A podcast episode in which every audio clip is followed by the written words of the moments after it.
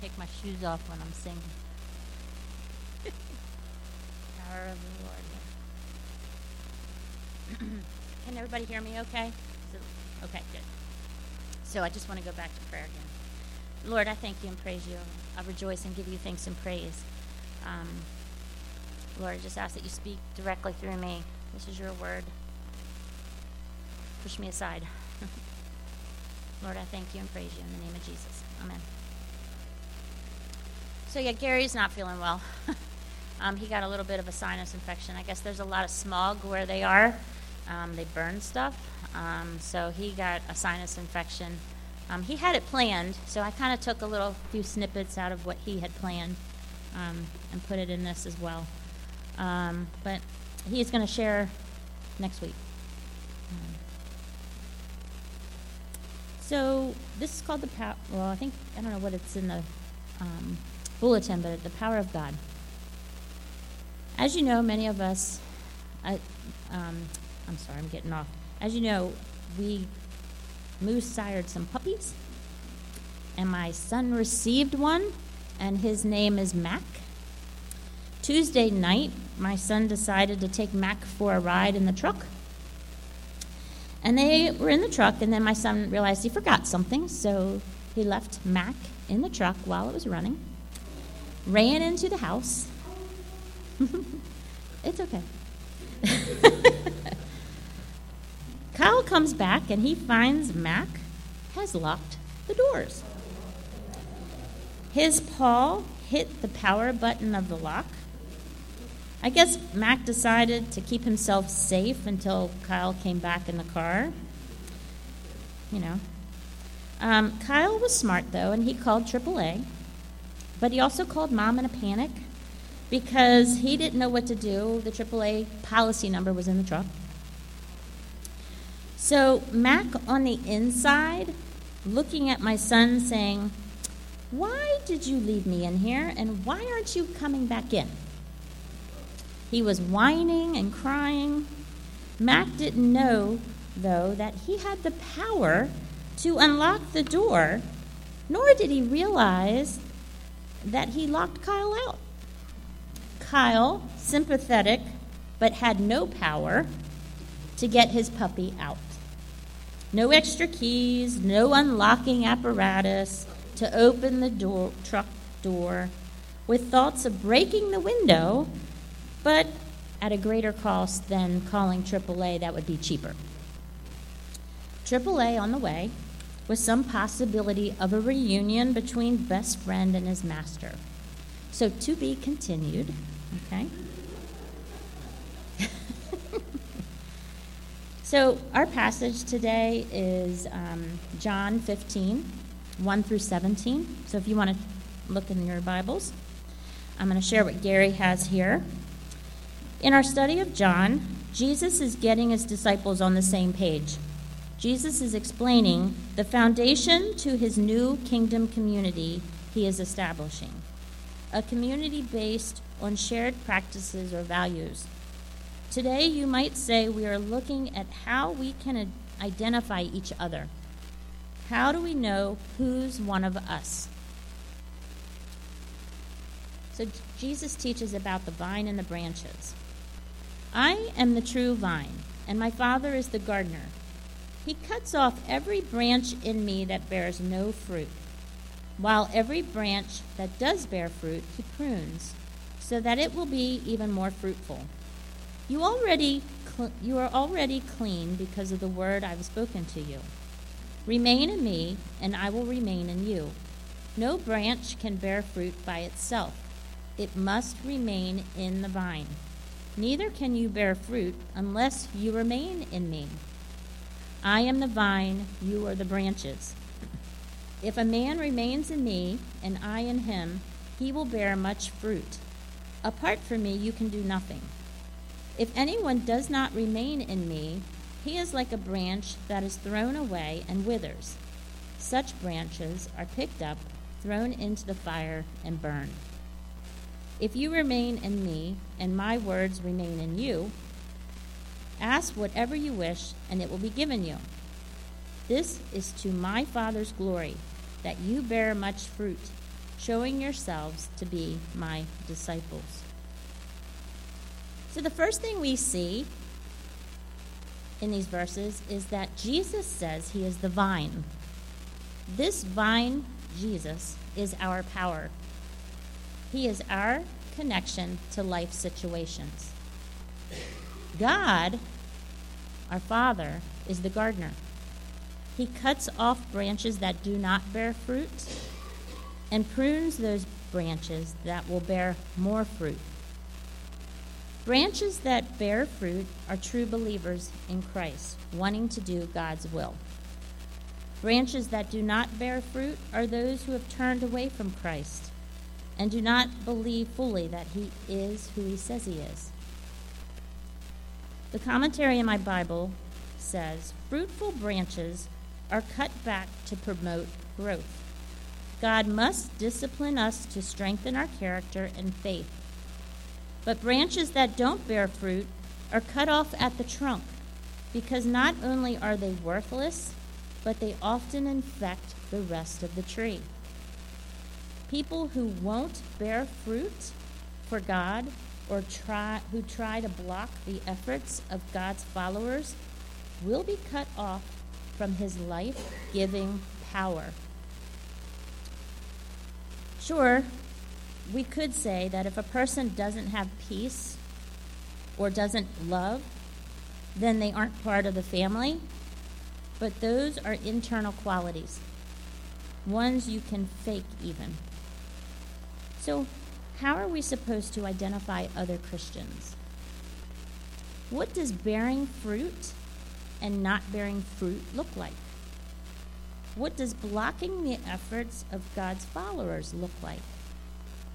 So, what comes to mind for me are the fruits of the Spirit. And Gary had the same scripture, so we were on board together.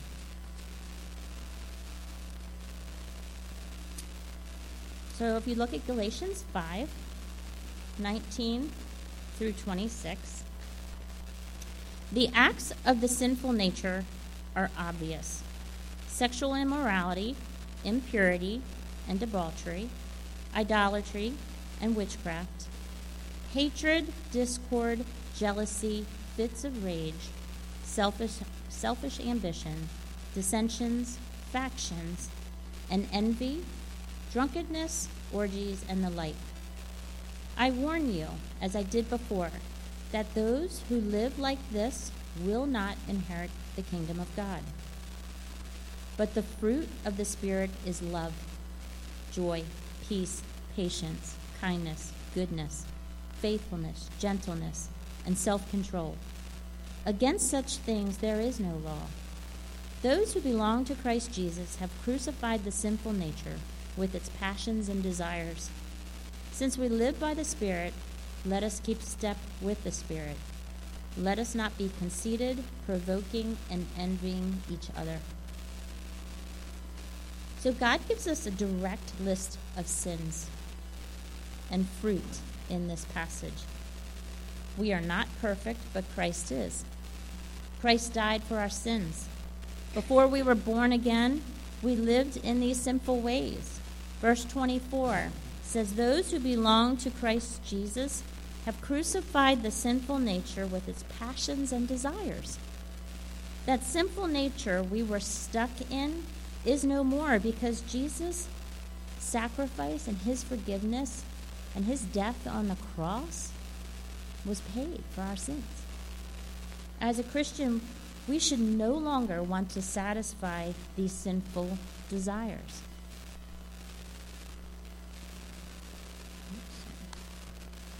John 15, verse 2. God says, he is going to cut off every branch in Christ that does not bear fruit, yet prune the branches that do bear fruit, so it will bear even more. This is not done by our doing, but only by God. Those who are still in the sinful nature do not bear fruit. Verse 3 says, You are clean because of the word God spoke to you. As we hear God's words, of Jesus' sacrifice for our sins and we repent and we believe, we become born again. we are clean and cleansed from the sinful nature of our past. When we say yes to Jesus, God comes in and starts to prune us because of his love for us, because he loved us first. The stickiness of our past sinful nature starts to fade away. It can still linger, but mainly because of us, our guilt, which needs pruning. Satan, too, is really good at reminding us of our past, which can cause a lot of us to stumble. And this is why we need to remain in Christ. We are able to be aware of what is not producing fruit in ourselves and in each other because of His Word and what it says. Christians who bear the Lord's fruit bears the fruit of the Spirit. We need to understand that God does prune all of us. He starts before we knew Him and until the race is done. Every one of us will be pruned, and if you haven't experienced it yet, you will. What does pruning look like for believers? I believe it's exactly what Galatians 6 22 23 says. God prunes us so that love, joy, peace, patience, kindness, goodness, faithfulness, gentleness, and self control can increase in us. Anyone pray for patience? How's it go for you? It doesn't go well with me when I do that. For me, when I pray for patience, um, my day becomes a bit more chaotic to the point where I have to actually improve my patience. Right? That's usually what happens when God is increasing that patience for us. I can't increase my love for others unless I show my love in word and deed. God pruned my faithfulness in Him during some hard times with my son a few years ago. Pruning does not feel good. It really doesn't. But it does repair itself, and it does make us stronger. Sometimes pruning occurs with the loss of a job, with disagreements, a loss of a friendship, an injury, or the death of a family member. I experienced a time of jealousy and envy in my first years as a new believer. God pruned that right out of me, and it was a humbling time. Um, a writer of the International New York Times, his name is Young Ha Kim, wrote People who don't know how to summarize have no dignity. Neither do people who needlessly drag on their messy lives. They who don't know the beauty of simplification, of pruning away the unnecessary, die without ever comprehending the true meaning of life. Maybe you can't allow God to prune past hurts that results with unforgiveness. You keep dragging on the messiness of life, or you can't stop talking about how people just can't get it right, and you start gossiping. I don't know if the New York Times writer is a Christian, but I do know the true meaning of life is Jesus Christ. Jesus heals and cleanses and loves us no matter what our past is or was. We do need to stop dragging the past into our present life because it will not produce fruit. If you are still struggling with past sins, you need a heart to heart with Jesus. He's hearing you and he's listening, and he knows what you're going through. When we let God prune us without having a self pity party, it opens the doors for increased fruit in our lives. Stuff happens. And I'm the biggest complainer to God there is. when I was going through school, again, six years ago, it was hard. I did more crying and complaining than I think I ever had done. But there was one time when I was really crying and complaining, and I think it was close to graduation time, and I was like, I am not graduating. I'm not going to get this done. And that's when I heard his voice so clear. You know, Michelle, I've been holding that right hand of yours the whole time you've been complaining through school, and I have not let you go. Ugh. All right. And guess what? He is never going to leave your side as long as we abide and remain in Him. He's always by our side, even through the complaints. And He wants to hear our. I mean, He, he doesn't want us to complain, but He'll hear us. He'll sit with us. He's our friend. Right? Catholic nun, Mother Angel, Angel, Angelica, I guess. Mm-hmm. Anyway, she stated the suffering of this life not only can make our temperament more like the divine personality of Jesus, but it detaches us from this world. This divine preparation opens our souls to the working and the pruning of the Father. And if we read on into John, which I'm thinking Gary's going to do next week, Jesus warns the disciples about not belonging to the world. That the world hates Jesus, he was saying. They, it hates me because, you know, he's exposing their sins. And they're going to hate you too as disciples. But with um, the statement, when we go through the suffering, you know, it's moving us closer to Christ. And it's taking us away from what the world says is wrong. Don't suffer. That's awful, right? The world tells us not to, you know, to be mad and to take revenge, and but that's not what Christ is about. Being a Christian does not exempt us from suffering either. We need to take everything that life hits us to Jesus the vine, the power that gives us strength. The purpose of pruning is to improve the quality of the roses, not hurt the bush. That was a Christian writer, Florence Littauer.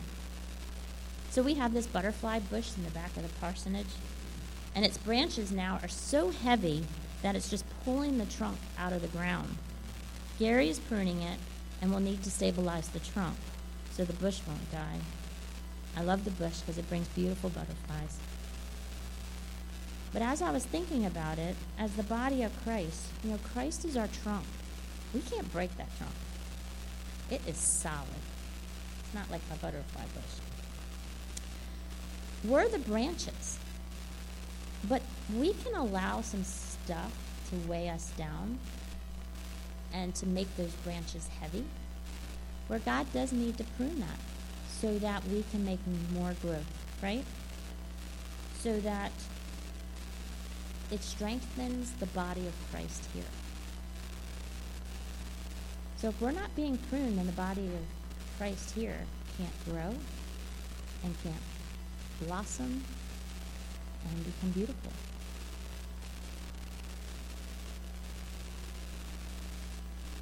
Every bit of fruit that is producing, God's going to produce to make more fruit. So I have to ask you, what's weighing you down? How are you weighing down your sister or brother in Christ? Is there pride in you? Or are you ready to be led by the Lord? Are you hearing great things and sacrificing your time to do God's will? Are you holding on to the fruits of the Spirit, wanting them to grow? There's a lot of fantastic things going in, going on in the body of Christ.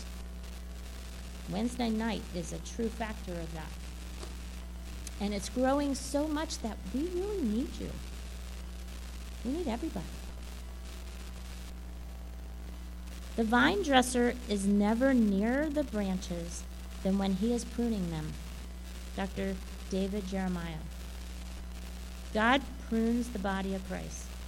God prunes those not in Christ. When he prunes, he is very close, individually and with the body. When he's pruning you, he is so near, you don't even realize it. Because sometimes we're just in our emotions and we can't, we can't feel him or see him, but he is very near.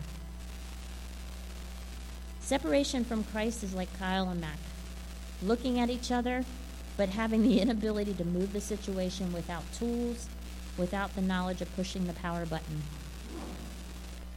We must remain in Jesus. We will not bear fruit if we don't.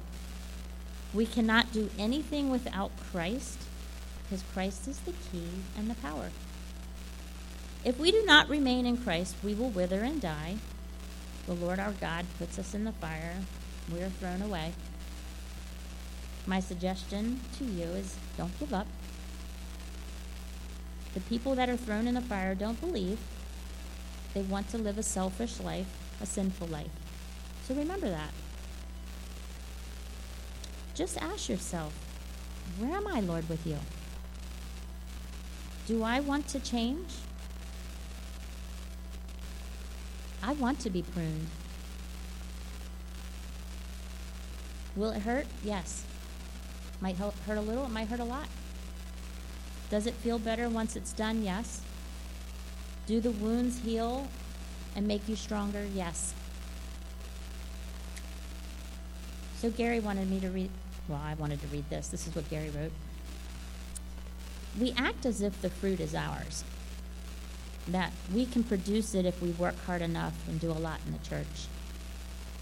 But the reality is, it's not our job to produce fruit, it's God who produces fruit. Our responsibility is to remain in Him and abide in Him.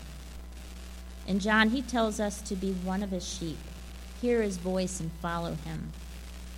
Here he says, Be a connected branch, and because of who you are connected to, your life will produce fruit. That's a lot of weight off your shoulder, right? That's all we have to do. Stay connected. Because we are connected to the source of life, truth, power, our lives will produce fruit. That's the message in today's text. Stop striving to produce fruit and strive to remain connected. Seek first the kingdom, and all things shall be added unto you. It's all about abiding.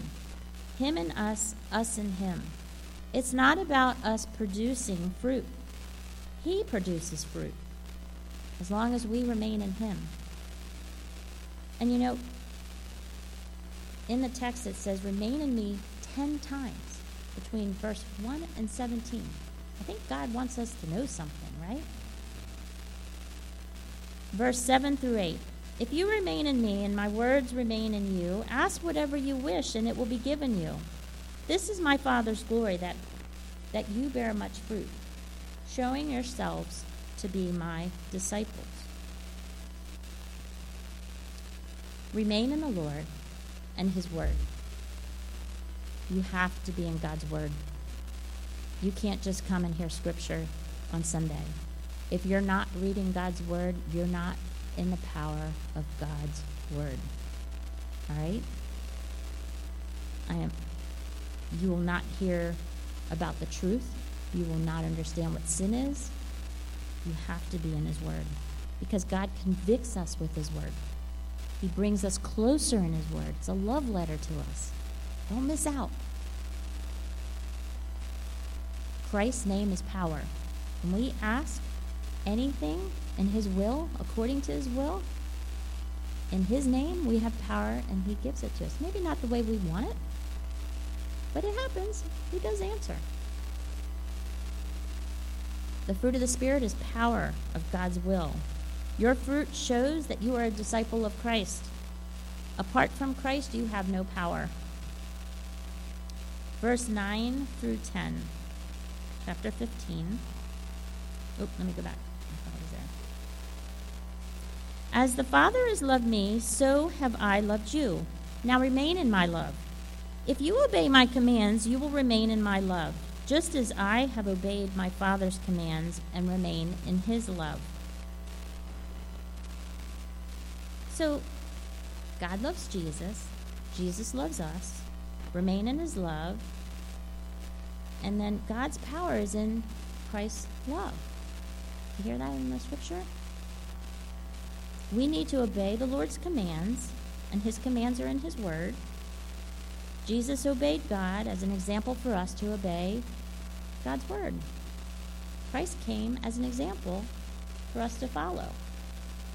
Verse 11 I have told you this so that my joy may be in you, that your joy may be complete.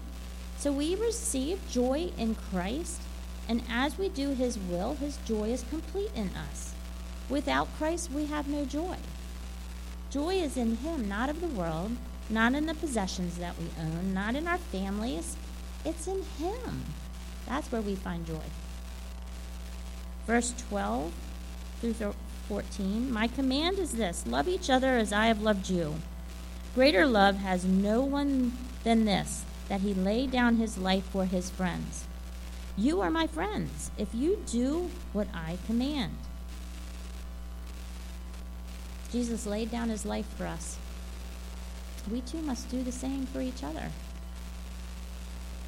We need to remove the pride, the selfishness, the look at me, we need to humble ourselves to do His will. I had to bring two Bibles. I didn't want to be flipping pages. When I was praying about whether or not I should do this, God gave me this scripture. I'm, I'm not reading the whole thing, but Titus chapter 3, I suggest everybody read it. Remind the people to be subject to rulers and authorities, to be obedient to be ready to do whatever is good, to slander no one, to be peaceable and considerate, and to show true humility toward all men. But avoid foolish controversies and genealogies, arguments and quarrels about the law, because these are unprofitable and useless. Warn a decisive person once, then warn him a second time. After that, have nothing to do with him. You may be sure that such a man is warped and sinful. He is self condemned. That's the way to identify fruit in each other.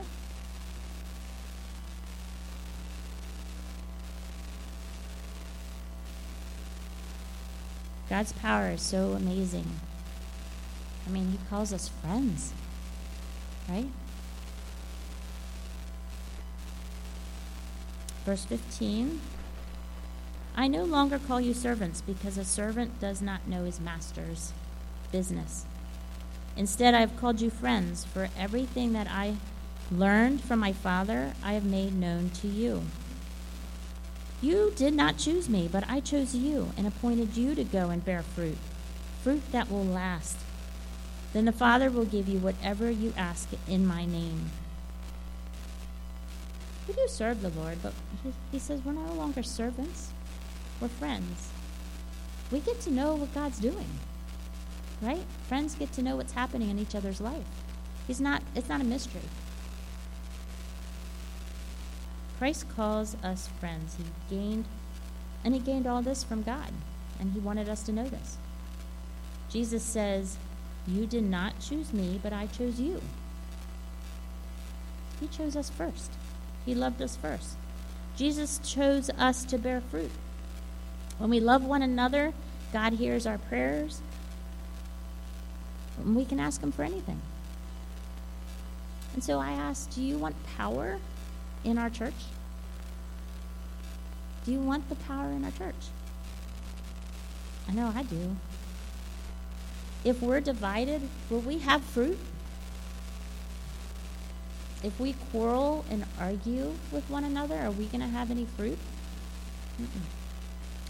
We must care for one another as we seek the will of our Lord Jesus Christ. We need to lay our lives down for one another. So I want to take you back to Mac and Kyle. Kyle loves his puppy.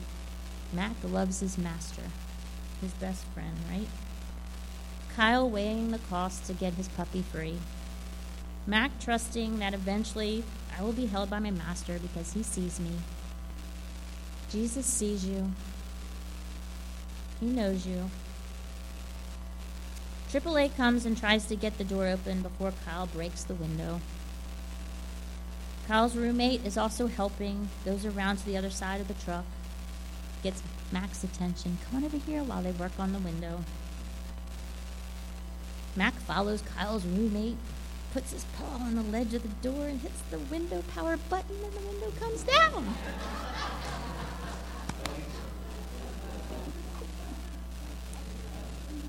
Mac is excited, Kyle's excited, everybody's, you know, all good. You know, sometimes it takes the love of others to work out a situation to help us be set free. You know, it takes all of us as the body of Christ. The key is to know the power source and to remain in the power source of Christ. We just have to ask we have to come and ask. We have to remain in Him. And then the window will come down, the door will open. If we do not remain in Him, we have no power. So is God pruning you? Are you producing fruit? Or are you remaining in Christ? Or are you that branch that will be thrown into the fire? I believe if you know Christ, you're not going to be thrown into the fire. But if you're struggling with some past sins, then talk to Gary. Talk to one of us. Do you want the power of Christ in you? He has made it ready and willing for you. He chose you, He appointed you to bear fruit. If you're here today, Jesus has a message for you, every single one of you. He had it for me. He wants you to be a part of Him to bear fruit that lasts. So, who's holding the power button in your life? You or the Lord? He is going to prune you no matter what. The only job we have is to remain in Christ. Christ paid the ultimate cost for our sins. It's already been weighed, it's been done, there is victory. You are set free by Christ's sacrifice on the cross. As a believer, He has chosen you for His will. He chose you first. He wants to use us in this life. He is your friend, and God wants to fill you with lots of fruit. Fruit that is eternal and that will last. Pruning is not easy. In verse 17, it says, This is my command love each other. He invites us to experience His love, and He wants us to tell everyone about His love. And that's why he commands us to love one another.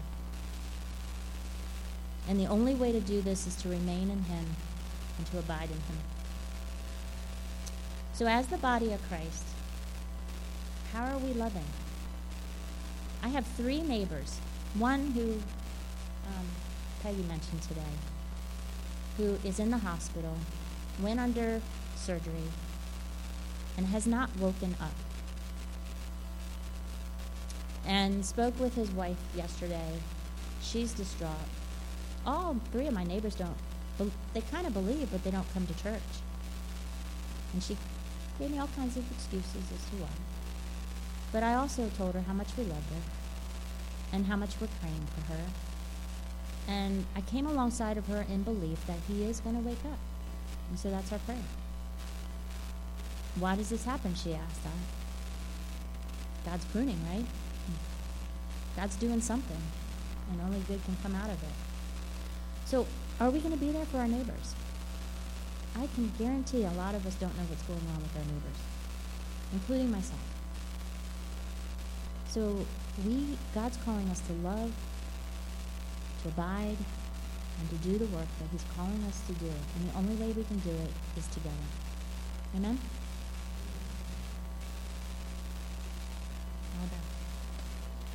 Do I need to pray? I can pray. I'll pray and then we'll sing, right? So, Lord, we thank you and praise you for your word. Lord, just keep holding us accountable, keep pruning us, keep using us. And Lord, thank goodness that we it's you giving us the fruits, not us. Thank you, Jesus. In the name of Jesus. Amen.